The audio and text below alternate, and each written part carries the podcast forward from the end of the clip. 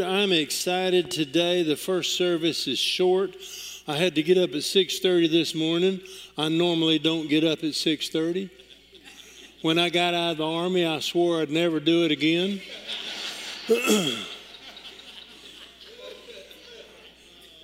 I know there's a lot of service people there this morning. Has anybody stayed in the army a long time but didn't really love it? I remember when I joined, I was 17 years old. I saw this sign. It said, Uncle Sam wants you. Anybody old enough remember those signs? Uncle Sam wants you. It's red, white, and blue with a big top hat.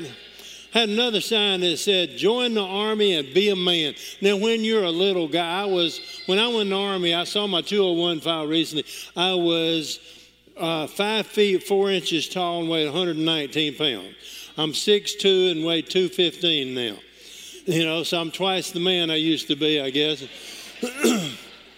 I was a little guy, and little guys in high school, yeah, all of y'all got bullied. Any, any, it doesn't matter how big you are, unless you were the bully. And sometimes that, you know. But there's a bully at every school, or a few.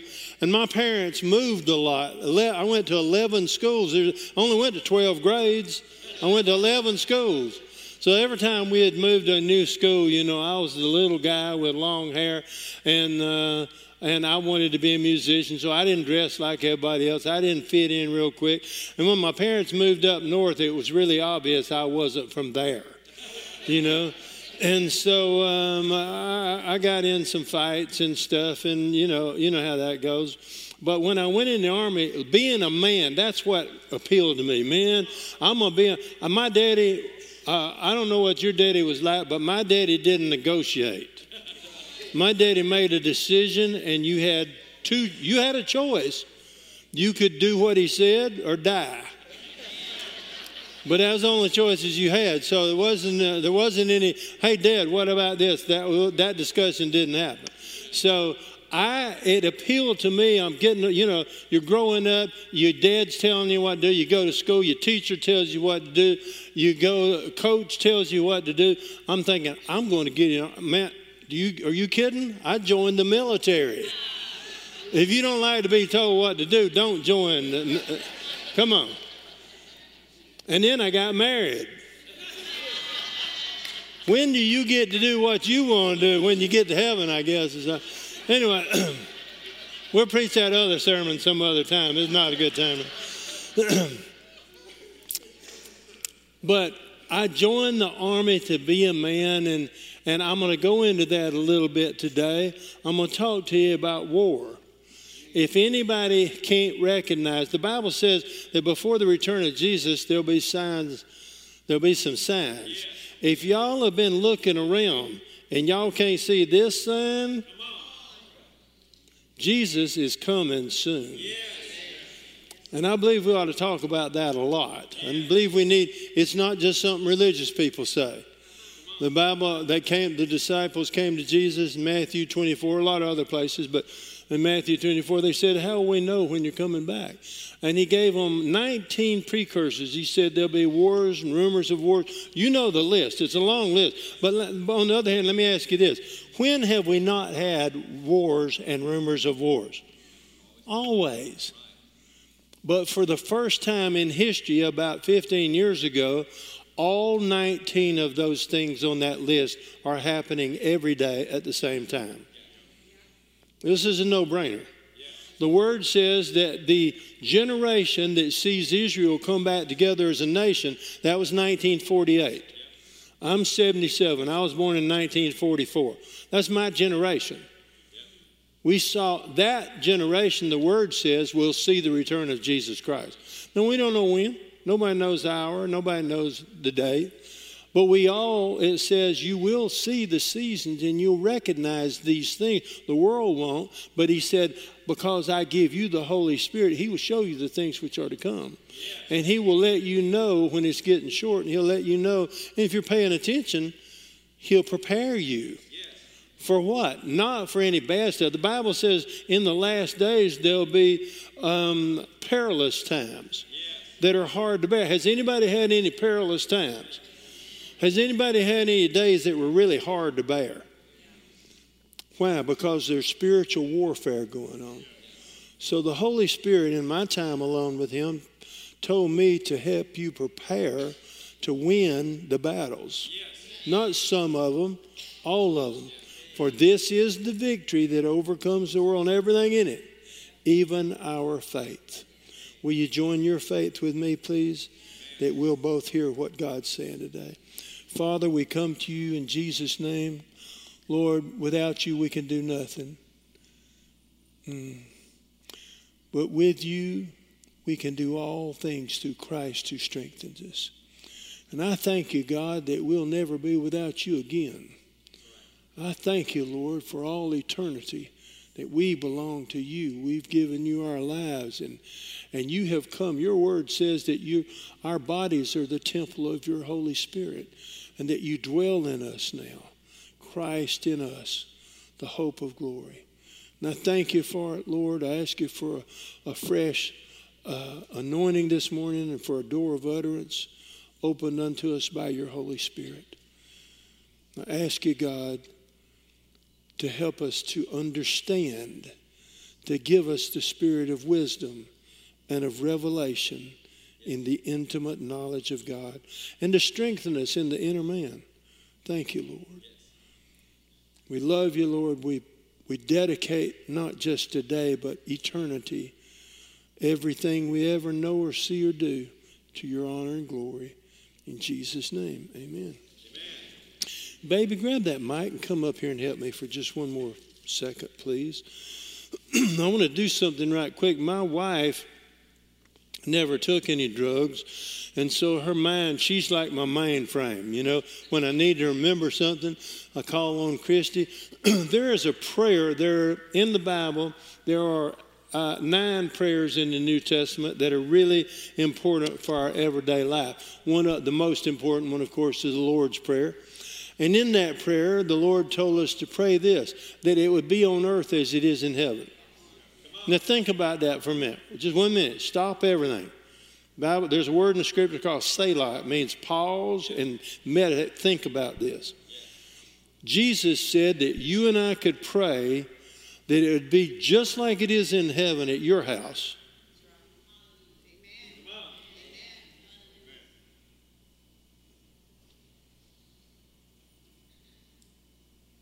Jesus didn't say anything in the Bible because he's trying to sell Bibles.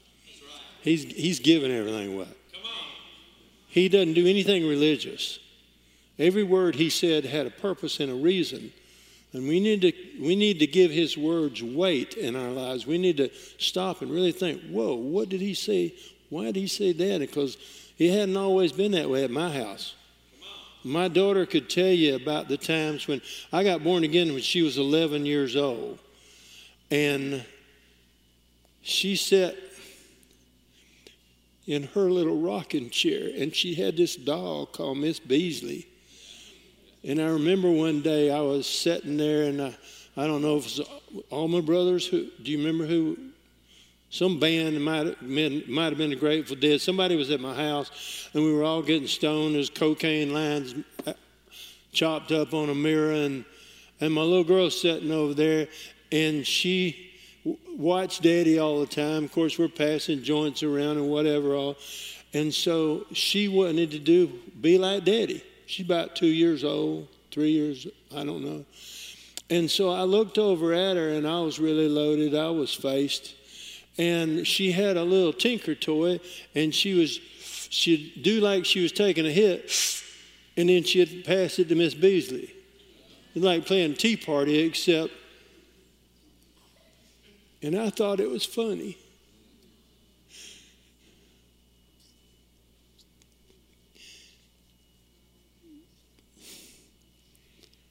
When I gave my life to Jesus, I'm telling you, man, it looked impossible to ever be a Christian, much less a man of God, because I just didn't know how much power he had. And I didn't know how good he was. And I didn't know how much he loved me. And I didn't trust him. And, and everything we're going to say to you today, Man, I pray every day, God, don't let me go over to Tennessee, fly a thousand miles, and, and waste your time and waste their time doing a bunch of religious junk. I mean, religions, man. I mean, there's some one, one religion has you burn a candle for somebody. Well, that's going to help. You might as well burn the trash. religion is so goofy. I grew up in a Pentecostal church. Us kids called it the Christian Olympics.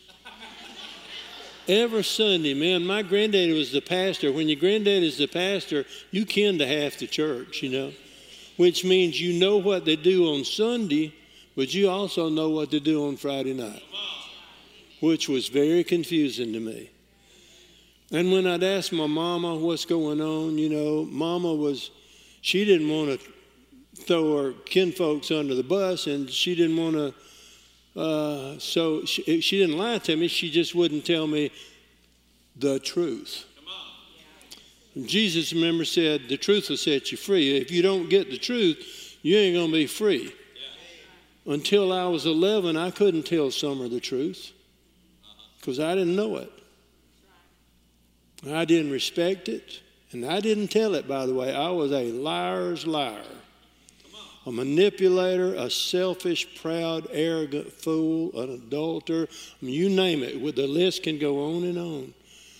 But when I gave my life to Jesus, he, he filled me with His Spirit that night. He forgave me, first of all. Go figure. You know how many times I'd take LSD and say, I'd be holding on, oh my God, if I let, or the cops, you know, the blue light comes on, or, or the, you hit the spot of ice and the car's spinning around, you're hollering, oh Jesus. How many of you know atheists holler, oh Jesus, when the car's spinning? You know what I mean? It doesn't mean anything. But I tell God, God, if you help me get through this, I'll, I'll never do that again. I, I knew I was going to do it again, He did too. If I was him, I'd have just squashed me. But he just kept on love. Unconditional love means it don't matter how stupid you are, I still love you. No matter what you do, I'm going to love you anyway. If you choose to go to hell, I don't want you to, but I'm going to love you till you get there.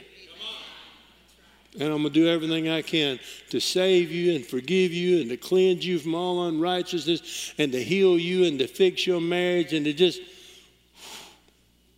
holy, holy. Come on, somebody.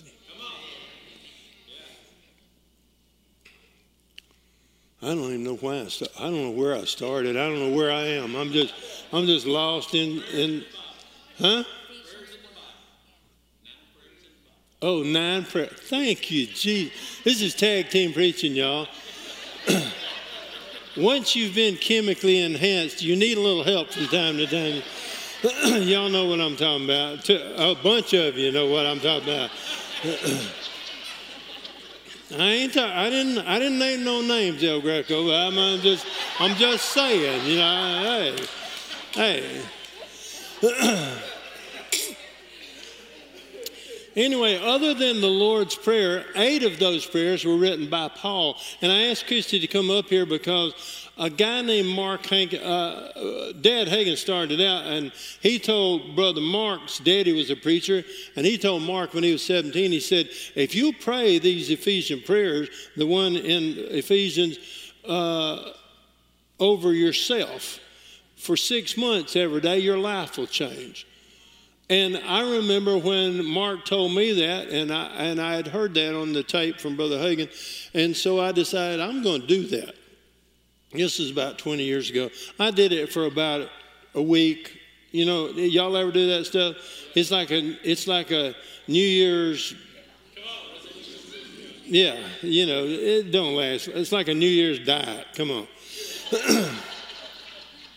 My favorite diet always starts tomorrow. yeah. So, anyway, um, this prayer, though, I, I, want Christy to quote it to you out of the Amplified Bible because uh, it's a little bit longer than the King James, but it helps you to understand it more. I want to share something with you, and I want to encourage you to start praying this over you and your family. I promise you, I would not lie to you. I ain't trying to say you nothing. I only want you to have God's best. That's His will, and that's my will. So, will you listen to this? Help me, and I'm going to stop and comment on it if you'll. Okay. And if they want to up, it might be. Yeah, if you've got it, uh, Um, the Ephesians Ephesians. 1, uh, 17 through 19 amplified. I believe those are the verses. Ephesians 1 17 through 19 in the Amplified, if you've got it, Jason.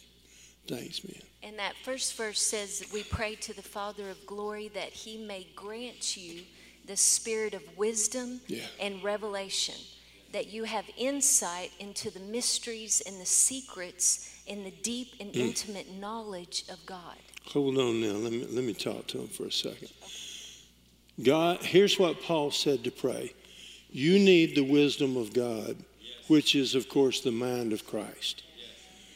When the devil's attacking you and this spiritual warfare is going on, and there is a war raging right now. If any of y'all military guys have ever been to live action where they're trying to kill you, let me tell you something the devil is trying to kill you every day. It's not just COVID. He's trying to kill you, and he, if he can't kill you, he comes to steal, kill, and destroy. So he'll steal your peace. He'll steal your joy. He'll steal your money. He'll steal your marriage. He'll steal.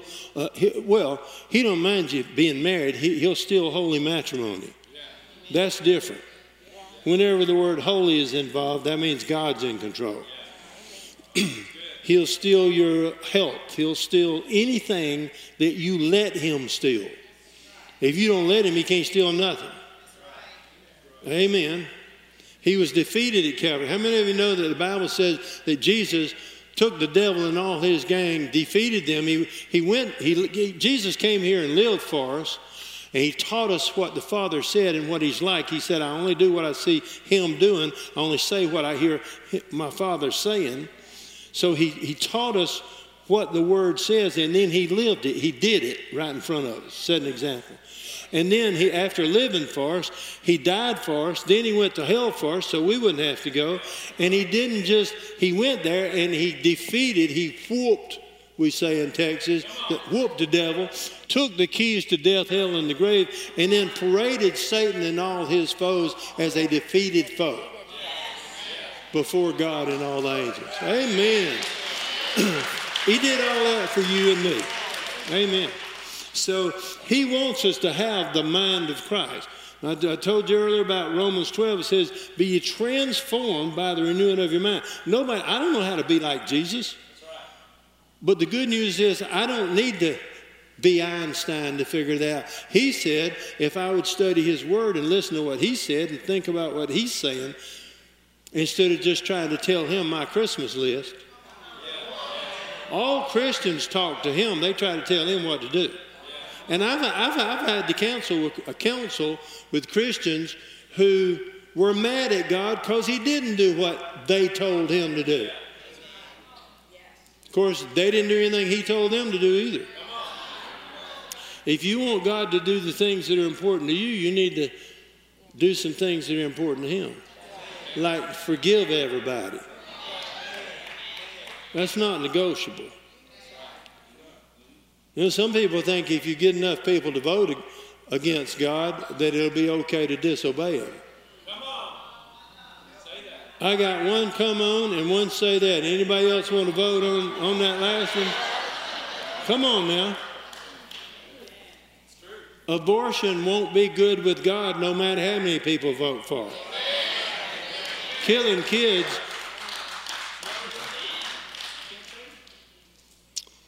hmm. So we need the mind of Christ and we need the wisdom of God. And he said, with wisdom to get understanding. So we need to be pursuing that. In other words, he wants us to be seekers. He doesn't want you to just come in church and sit here. Some Christians think if you go to church for 50 years, you'll be like Christ. No, you won't. You can sleep in a garage, but you won't become a car. Christian, Christianity doesn't happen by osmosis. You got they that seek find. So when you come in here, what are we seeking for? I don't know about you, but I'm seeking for okay. I know that I'm a lot of the problem, and I know you're not going to change. How many know the Bible says He's the same yesterday, today, and forever? God's not going to change. How many of you know the devil ain't getting saved this month?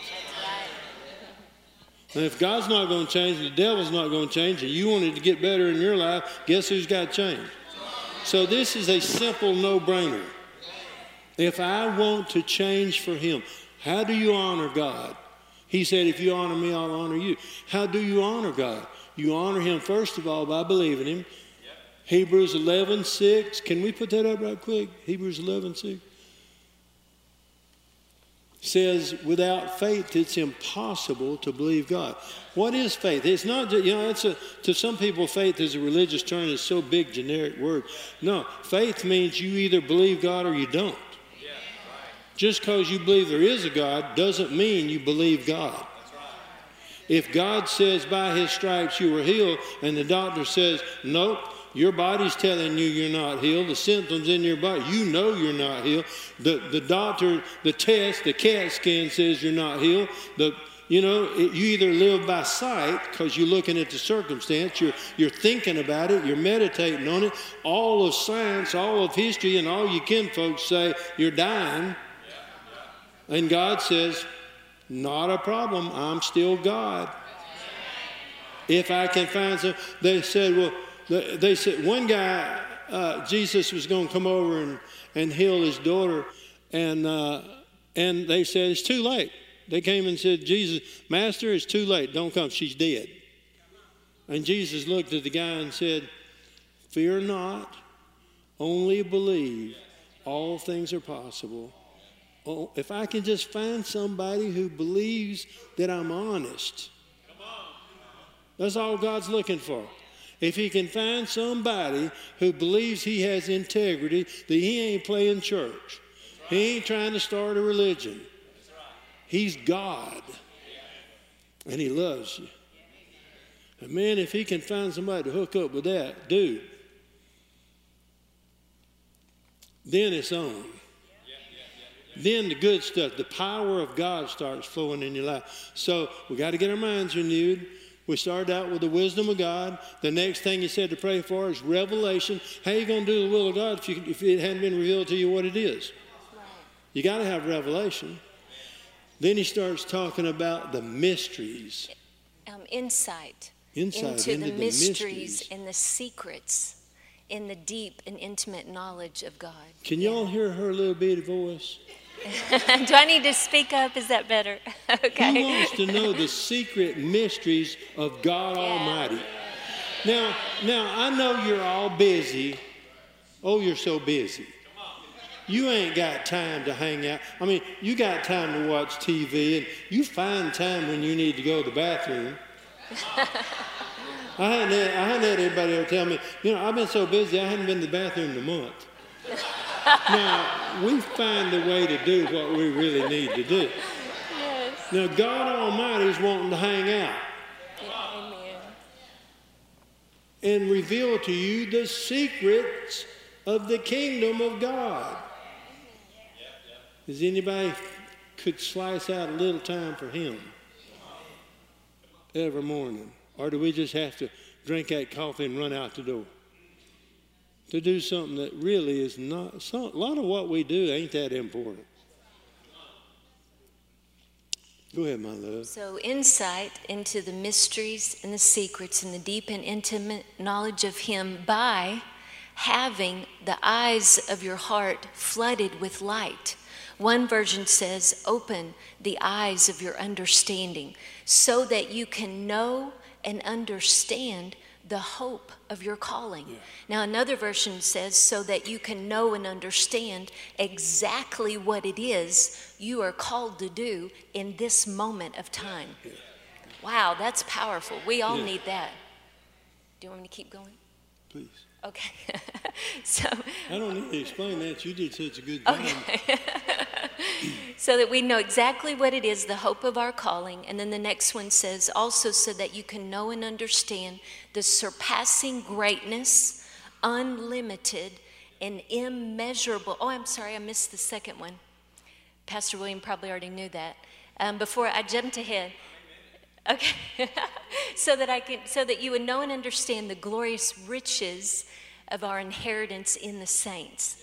So that means we know and understand. God wants you to have wisdom and revelation so that you know and understand what belongs to you in Christ Jesus, your rights and privileges that you have in Him, and so that you would know and understand the surpassing greatness, unlimited, immeasurable power of God in and for you who believe. Amen. So that power of God, it resides in you by His Spirit, but it's activated by faith.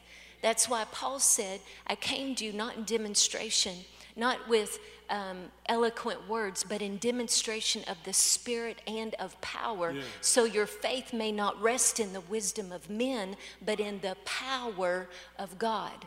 So that correlates with Ephesians, where he says that power of God, that you would understand his power is unlimited. Man's wisdom will always be limited. If they could fix it, they already would have, right? But God's power is unlimited. it is immeasurable and surpassing greatness of his power in and for us who, believe. Amen. That's it. Thanks, man. Amen. That was awesome. Amen. That was awesome. I love being married to a preacher. Unless I'm being inconsistent. My wife has the sweetest way of hammering me.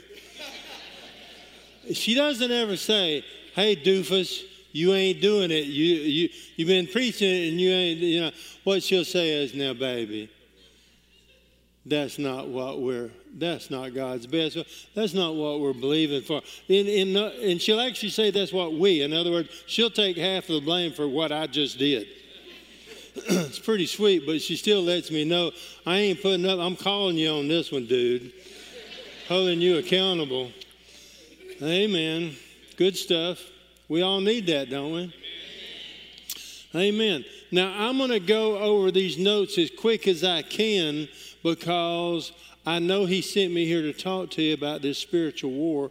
There's a lot going on. Here's what He told me to ask you How bad do you want God's best? Because if you want it bad enough, you can have it.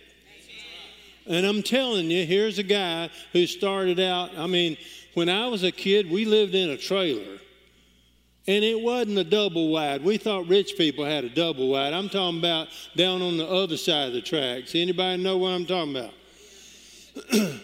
the dream of being able to, to pay off your house. Are you kidding? We didn't even have, we, we rented places. you know, to, to dream of being able to give away a, a bus or a truck or a, or an airplane or to be able to sow in i'm talking about sowing not giving away i shouldn't have said it that way to be able to do to, to give to sow a building that God gave you. We, God gave us a building one time in Atlanta. It was a million eight hundred and fifty thousand dollar building, and when we were done using it the way the Lord told us to, He showed us who needed it. And uh, well, I mean, you you look back on how do you get from there to here? God is God. You don't need to understand it all, and you won't. His ways are higher than our ways. His thoughts are higher than our thoughts. But if you'll trust Him you'll do a lot of stuff that's illogical. If you really trust God, you'll do tithing is totally unobjective. Your brain will never understand how you can have a whole lot more on 90% than you can on 100% of your income. That's just totally illogical, but it's still the truth. And when we trust Him, He does the phenomenal the above and beyond what you could ask or think. I mean, that's if you really humble yourself and stop leaning on your own understanding. That's the biggest problem. How, how many of you know that everybody thinks they're smart? I mean, I, I, grew up, I'm, I was a musician, so I owned studios. And in the studio, if you don't like the way a guitar player played that part, you just reach up and turn it down. You just hit the fader and he goes away. And so when I would be in life, I would be around people and I sort of, you know, study people. And, and if I got around somebody that did a whole bunch of dumb things in a row, I, I just didn't want to hear what they had to say. I didn't want to be influenced by any of their stupidity. And so in my mind, I just turned their fader off. They'd come in the room, they'd be like a sock muppet. Their lips would be moving. I never heard a word.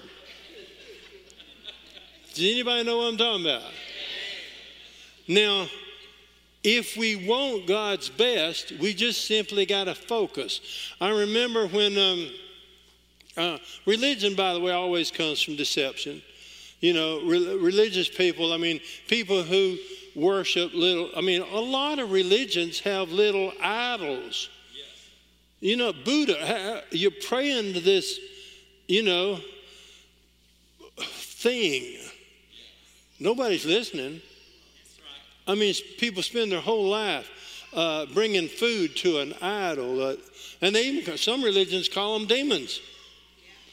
And uh, but the truth will set you free from what Jesus said. Jesus said this. He said, In the last days, there'll be some who have a form of godliness that denies the power of God. Now, that's a perfect description of religion. They got the formula down. They go hang out under the steeple and they go hang out and they get baptized. They sing some songs. They pass the hat. You know, they, but the, the, that formula without the power of God, when the devil attacks you, you're on your own. And you're just, uh, you know, you're praying, but it ain't, it has no power. Faith without works is dead. If you don't do something about what you believe, what you believe has no power. Even if you really believe it. Prayer becomes, it's like going to Vegas, you know. You pull that thing, you hope you get three lemons. Maybe God will be in a good mood. Come on, Jesus. Baby needs a new pair of shoes. Maybe you'll hit a seven. No, prayer is not like that. Prayer is where the best friend you've ever had is listening to you when you come to him with a situation, and he lets you know, and he proves to you over and over and over I love you, son, and I'm listening. I'm working in your life. I got my hands on you. I have since you was a little boy. I'm going to prove how much I love you again today. Don't worry about it. I got you back. And you can rest in the Lord. Amen. Now, I joined the Army in 1962. Went to basic training over in um, Fort Jackson over in South Carolina. And I was, you know, I joined because I wanted to be a man. I wanted to grow up and everything, you know, I told you. But uh, I joined because I wanted to be G.I. Joe, you know. I wanted to be a big, strong, I wanted, I wanted that weapon, man. I wanted that shiny hat, you know, boots and everything. And, and uh, they made me a clerk typist. They shaved my head, which is rude to start with, made me wear green underwear my sergeant called me some names that I, sure you've been called if you're in the military, but I can't repeat them here this morning. He called me everything but LeFevre. but I learned a lot because he had been he had been in the Korean conflict. This is back before Vietnam and and all the uh, things that have happened since then, Afghanistan and Iraq and all those. But I went in thinking, I want to learn how to be ready in case of war. Like a pilot trains. I mean, you don't train so you fly the plane on a beautiful sunny day. You fly because you're trying to learn. You go and study and, and take the test. They go every, they go twice a year for two weeks. And they get in that trainer, those jet uh, pilots, they get in that trainer and they get them flying along there, and then they have an emergency, and you got eight seconds to fix it or you're dead. And they do it over and over and over until you fixed it so many times that if it ever happens to you, you can fix it without thinking about it. Muscle memory, just boom. Amen. well, that's why I went in the army thinking, man, I want to learn how to be a soldier that's ready for an emergency. I want to be the kind of soldier that that if that you can give an important task to. I want to be the guy that takes care of business so much so that my superiors know that they can trust me when the chips are down and when the bullets start flying. You know, Mike Tyson said everybody had a strategy to beat him until he hit them in the mouth. Their strategy went right out the window. When the, when the bullets start flying, nobody's G.I. Joe. Everything changes. And you got to be ready. And yet, I, I saw a lot of soldiers who were training for peacetime, not in case of war. I saw a lot of soldiers getting ready for battle. I was getting ready for battle. I mean, I was getting ready just in case. And, uh, but I saw people sleep. I mean, I remember one day we went to uh, learn how to throw hand grenades. You know, I mean, a lot of different things you do in basic, and you know, you uh, the infiltration course. I mean, there's so many things that you got to know. You have to pay attention. But there's some stuff that they they set you up in the stands, and somebody's down there talking. You're supposed to be learning, paying attention. They're giving you the information, and I'd look around. There'd be guys asleep. Now, if Sarge caught them, they weren't sleeping anymore. But, you know, they, in other words, do you really want to be in the trenches with a guy who was asleep when it was time to find out what to do to save your life? It was sort of like church.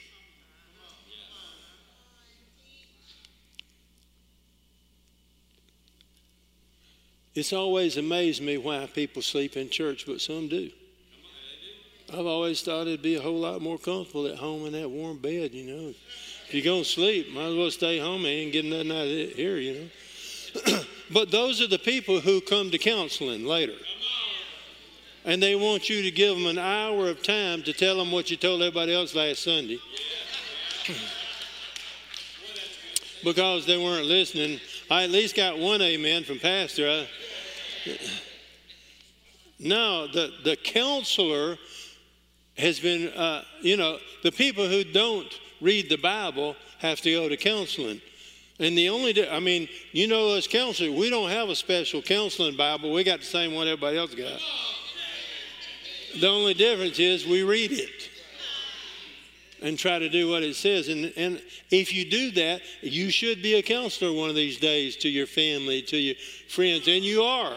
You people right here, I'm telling you, you're seekers, you're finders, and you're growing in the things of God and becoming more and more like Him. Amen. Now, everybody got the same training. Everybody heard Master Sarge explain what to do, but only a few were, were getting ready, were really preparing. I believe the Lord told me to tell you this we don't study the Word to figure out what to do in church on Sunday. We, find, we study the Word to find out what to do when all hell breaks loose and the chips are down. When it's up against the wall time and you're by yourself and it's four o'clock in the morning and your body's hurting so bad and you got a fever and your brain's not working good and the devil has set up the perfect storm and you're in the middle of it and the battle's raging and he's telling you, I got you now, sucker. I'm going to kill you this year. And that's when one of two things happen. You either look him right in the eye and let him know, in the name of Jesus, I bind you. I don't, I'm not putting up with his stuff. You lying thief, you, you steal nothing from me and my family because I'm not putting up with it. You either take your authority that God has given you. Did you know you have authority if you're a believer? You have authority over powers and principalities and rulers in darkness, the unseen world and you defeat those, that darkness and you take authority over it, or you do submit to it. And you let that devil steal and kill and destroy you and your family. And man, that is not the will of God for a Christian. I mean, if people ignore Jesus and they use God's name as half a word, you know, those people who choose to go to hell, God loves them just as much as He loves me and you, but He will not force them to go to heaven. He doesn't force anybody to worship Him, He doesn't force anybody to praise Him, He doesn't force anybody to trust Him. People go around saying, God is in control. People, if God was in control, nobody would have been drunk last night and got and, and had a wreck and killed a kid. Nobody would have would have beat their wife or their child last night if God was in control. God gave everybody a free will. He had Moses read the first five books of the Bible to, to Israel in the book of Deuteronomy, and he said, Now I've set before you life or death. This is Deuteronomy 30, 19. I've set before you life or death, the blessings or the curse. Now choose life. He actually gave them a hint don't choose death. I've seen some of y'all's choices, so I'm going to give you a hint. Choose the blessing, do not choose the curse. Duh. Duh. Everybody say, duh. But it's a choice. I didn't know that as a kid. We went to church, we thought God made all the choices. No, He's given you a will. You can go to heaven, you can go to hell. It's not the will of God that any should perish, but that all should have everlasting life. If God got His will, everybody'd go to heaven, everybody'd be full of the Holy Ghost, and everybody'd be kind to each other. There'd be no bad people doing any bad things. But you get to choose. So that's why He said, don't be like the world. You watch TV shows, you'll see everybody doing everything. They all make up their own rules. They, they go around talking about, well, I'm just living my truth. There ain't but one. What God says is the truth. You can live yours if you want to. You can tell God, hey, God, you're stupid. I don't like the way you're being God. I don't want you to be my Lord. That'll send you to hell. But just because you can get 50 million people to vote that it's okay to do that, you'll still go to hell. And what's even worse, because I've lived long enough to know this, if you live like hell, you not only go there, but it's hell till you get there. Or you can get over in the kingdom. He, he said, We're not of the world, we're in it. But we're not of it. We're tithers. We're in a whole different kingdom. Thank God for the Holy Ghost. Thank God for His goodness. Let's put up um, James 1 and verse 22, please. James 1:22 says, "Be ye doers of the word and not hearers only, deceiving yourselves." Did I go over that in this service? Every once in a while, I can't remember which service I went over that. Thank you. oh, you do it too? Thank you. I, am not losing it then. That's good. I hope, I'm glad that happens to somebody else. Now, to be a hearer means you hear the word of God, and when you're hearing it, you're thinking, boy, I hope Lulu's listening because she really needs to get this. Oh, Fred's here today. That rascal, he does. No, the word comes to pastor when he's in his prayer closet. He don't know who's going to be here. And when you when you're trying to hear the word of God, you're not trying to hear it so you can please all your people. You're trying to please God. So we just tell everybody what he said, which means the word is not for Lulu and Fred, it's for them too, but it's for you. So I'm supposed to be saying, oh, okay, Lord, you want, okay, I'll change. I'll do, I see I hadn't been doing that right. I'll get, I mean, I've had people tell me, you know, the word doesn't ask you to, to forgive. It doesn't say, "Will you pray about this?" Y'all, y'all, y'all pray about this. Get the elders together, vote on this. Let me know what you decide. Mm-mm. God makes commandments. He says, forgive. Jesus said it. Forgive everybody of everything, or my Father won't forgive you. Now, if you're not forgiven, how many know what sin will do to you? So I've had people tell me, well, you don't know what she did to me. I tried to forgive her, but which means I'm just too mad and I don't like what God said and I ain't going to do it. Don't mean you can't. You can if you want to. You just don't love Jesus enough to, to trust him and obey him. You'd rather tell somebody off and get them fixed their red wagon than and get revenge. And every time their name comes up, it makes you mad. Get over it. Grow up. Put that stuff under the blood. Put it in the past. Jesus said, forget the past. It ain't hurting nobody but you. You being mad at somebody ain't hurting them at all. But the devil's eating your lunch and you wonder why your prayers aren't getting answered. Amen. Be ye doers of the word.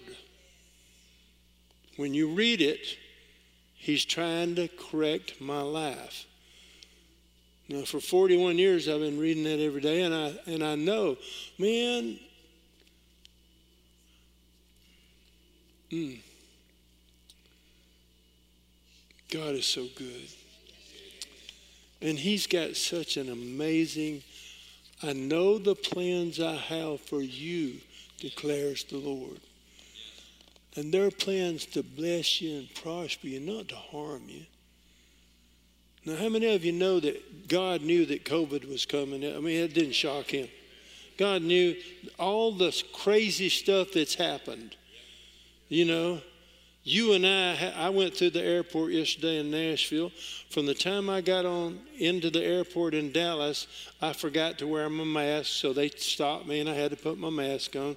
Had to keep it on on the plane, had to keep it on at the airport in Nashville. So we do everything the government tells us to do, but 260,000 people came across the border down in Mexico last month. They don't have to wear a mask. They don't need any shots. They just need us to pay for them something to eat and a place to stay and give them some Social Security and some Medicaid and, you know. Now, I'm not talking about politics. Y'all got real quiet then.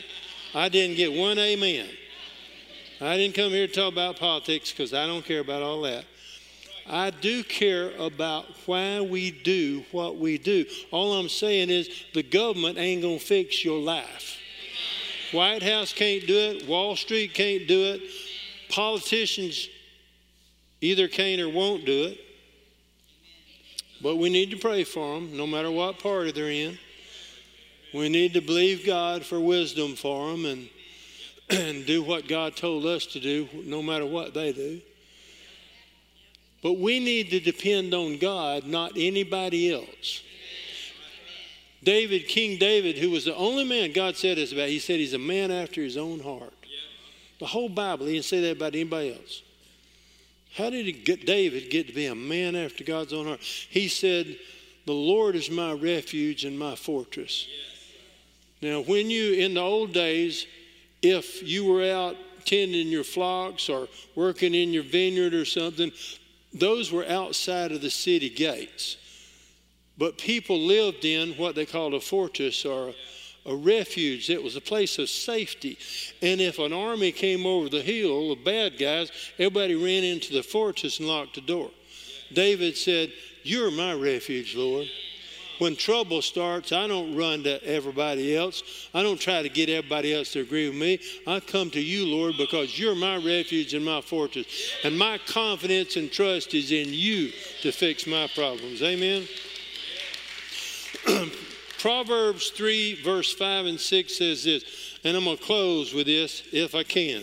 Does anybody believe that the traveling guy is about to sit down after this scripture? I didn't get one hand, Pastor. Preachers, they got they just keep on, right? Come on. You know what? You know what it means when a preacher looks at his watch? Nothing. I mean nothing. Proverbs 3, verse 5 and 6 Trust in the Lord with all your heart. And lean not on your own understanding. In all your ways, acknowledge him. I'm going to say that again. In all your ways. How do you handle rejection? Because it hurts. Yes. How do you re- how do you handle when you've helped somebody because you love them? You really have compassion for them. You see, you've been there. You know how bad they're hurting. You know the situation. And so you have mercy on them, you love them, you pray for them, you give them money, you do whatever you can to help them. You spend, uh, you sow your life into them. And then they go tell everybody, they get mad at you one day because you told them what God said. And they didn't like that, and, and they get offended at you. And so they leave and walk out of your life. And then they go, they, they not only tell everybody lies about you, they tell everybody else you were the one telling lies. so, how do you handle the tough stuff? Because God said, if you really want my best, trust me with all your heart, not just your problem, just, not just the, but trust me about the, when, when you're emotional. Because you can't live by faith and live by feelings. It's one or the other. You can't live by sight and live by faith. It's one or the other. And Jesus, according to God, that's only two ways you can live. Now, all Christians should be living by faith, meaning I trust what your word says, and I make every decision filtered according to what you said about it, and I speak words according to what you said, and you told me to say. and, and, and, sometimes it won't make sense. For instance, let the weak say, I am strong. Most Christians, when they're weak, say, Y'all pray for me. I'm really weak. I just feel tired all the time. Boy, I'm a, one of the, I didn't tell y'all. Let me tell you what this year was like for me. January, Christian and I had COVID. That's the way the year started off. And uh, in February, I had been told a few years ago, you know, they found uh, I'd been coughing some, and they found this uh, lesion on my lungs, and um, you know, they so they were watching it, make sure it didn't grow. They thought it might have been there a lot of years, and so anyway, it started growing. So they did this biopsy in February, and they said well, you got lung cancer. so in February, March, April, I was doing all these treatments. Cancer treatments are a drag. I mean, at one point, my hair started falling out. Now, again, that's rude. this is war. We're talking spiritual warfare right now. And they said, well, you know, these uh, radiation treatments, they're basically frying the cancer, but they also, you know, it's a, those radiation. You, you, my voice doesn't sound the way it used to because your vocal cords get radiated. You know what I mean? You, I, I mean, just laugh is different for a while. And I mean, I'm used to, you know, my daddy taught me when the going gets tough, the tough get going. So, you know, you get going quicker after radiation when you're 30 than when you're 77. I can trust me on this. But, you know, you just get up and you either grab it and growl or you sit around and feel sorry for yourself and ask everybody to pray for you.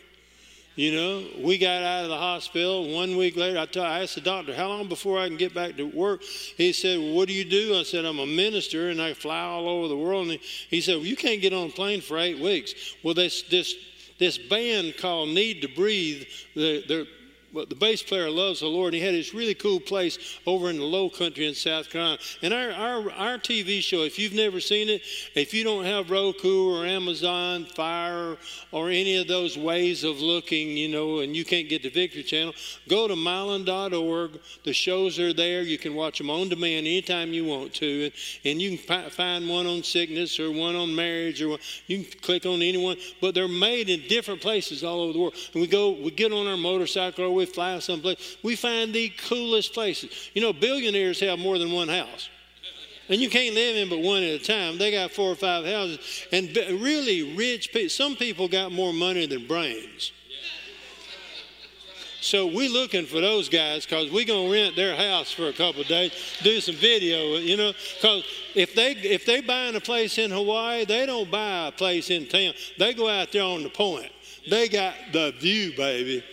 And they buy enough land so nobody can mess with them, put a big fence around. So ain't no dogs barking, kids crying. You you can do TV in there. It's quiet, you know. So we do that. And it's basically, and I'll say this here, I wouldn't say this to every church because I know y'all aren't religious, so it's okay to say this. But my goal is to make a rock and roll Bible study. Just have a whole lot of fun while studying the Word of God, just being a regular old guy, nothing religious, nothing preachy. I might not have any shoes on. You know, Brother Copeland told me, he said, I saw you preaching in Maui and you, you were barefooted. He said, I just wanted to be there so bad and take my boots off. I said, Well, come on. Let's have some fun. We're just studying the Word. We ain't trying to impress nobody.